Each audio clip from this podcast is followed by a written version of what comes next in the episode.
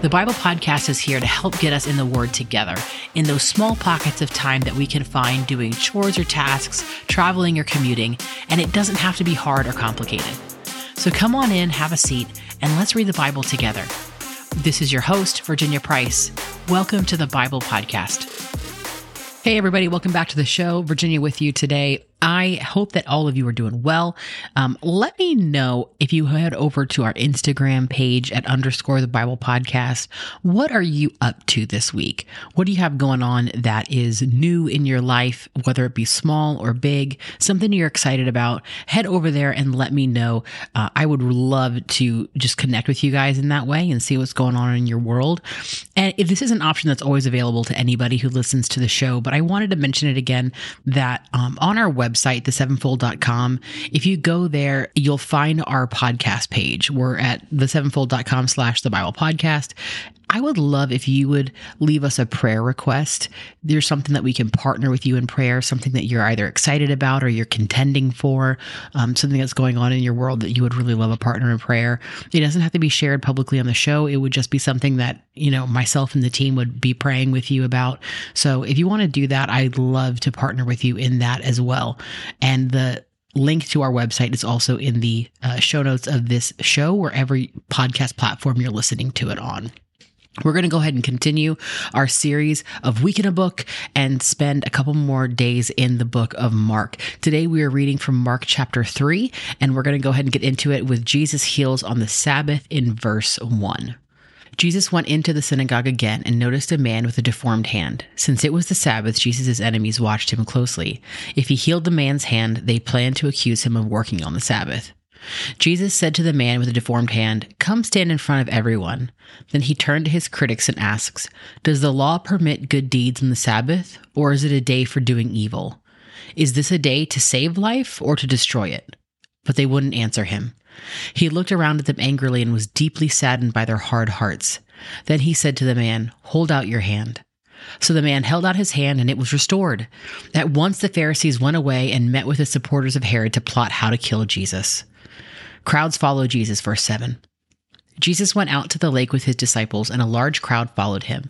They came from all over Galilee, Judea, Jerusalem, Idumea, from east of the Jordan River, and even as far as Tyre and Sidon. The news about his miracles had spread far and wide, and vast numbers of people came to see him. Jesus instructed his disciples to have a boat ready so the crowd would not crush him. He had healed many people that day, so all the sick people eagerly pushed forward to touch him. And whenever those possessed by evil spirits caught sight of him, the spirits would throw them onto the ground in front of him, shrieking, You are the Son of God! But Jesus sternly commanded the spirits not to reveal who he was. Jesus chose the twelve disciples, verse 13. Afterward, Jesus went up on a mountain and called out the ones he wanted to go with him, and they came to him. Then he appointed twelve of them and called them his apostles. They were to accompany him, and he would send them out to preach, giving them authority to cast out demons. These are the twelve he chose Simon, who he named Peter, James and John, the sons of Zebedee, but Jesus nicknamed them sons of thunder, Andrew, Philip, Bartholomew, Matthew, Thomas, James, son of Alphaeus, Thaddaeus, Simon the Zealot, Judas Iscariot, who later betrayed him. Jesus and the prince of demons, verse 20. One time Jesus entered a house and the crowds began to gather again. Soon he and his disciples couldn't even find time to eat. When his family heard what was happening, they tried to take him away. He's out of his mind, they said. But the teachers of religious law who had arrived from Jerusalem said, He's possessed by Satan, the prince of demons. That's where he gets the power to cast out demons. Jesus called over to them. Jesus called them over and responded with an illustration. How can Satan cast out Satan? He asked. A kingdom divided by civil war will collapse. Similarly, a family splintered by feuding will fall apart. And if Satan is divided and fights against himself, how can he stand? He would never survive. Let me illustrate this further. Who is powerful enough to enter the house of a strong man and plunder his goods? Only someone even stronger. Someone who could tie him up and then plunder his house. I tell you the truth, all sin and blasphemy can be forgiven, but anyone who blasphemes the Holy Spirit will never be forgiven. This is a sin with eternal consequences. He told them this because they were saying he's possessed by an evil spirit. The true family of Jesus, verse 31. Then Jesus' mother and brother came to see him. They stood outside and sent word for him to come out and talk with them.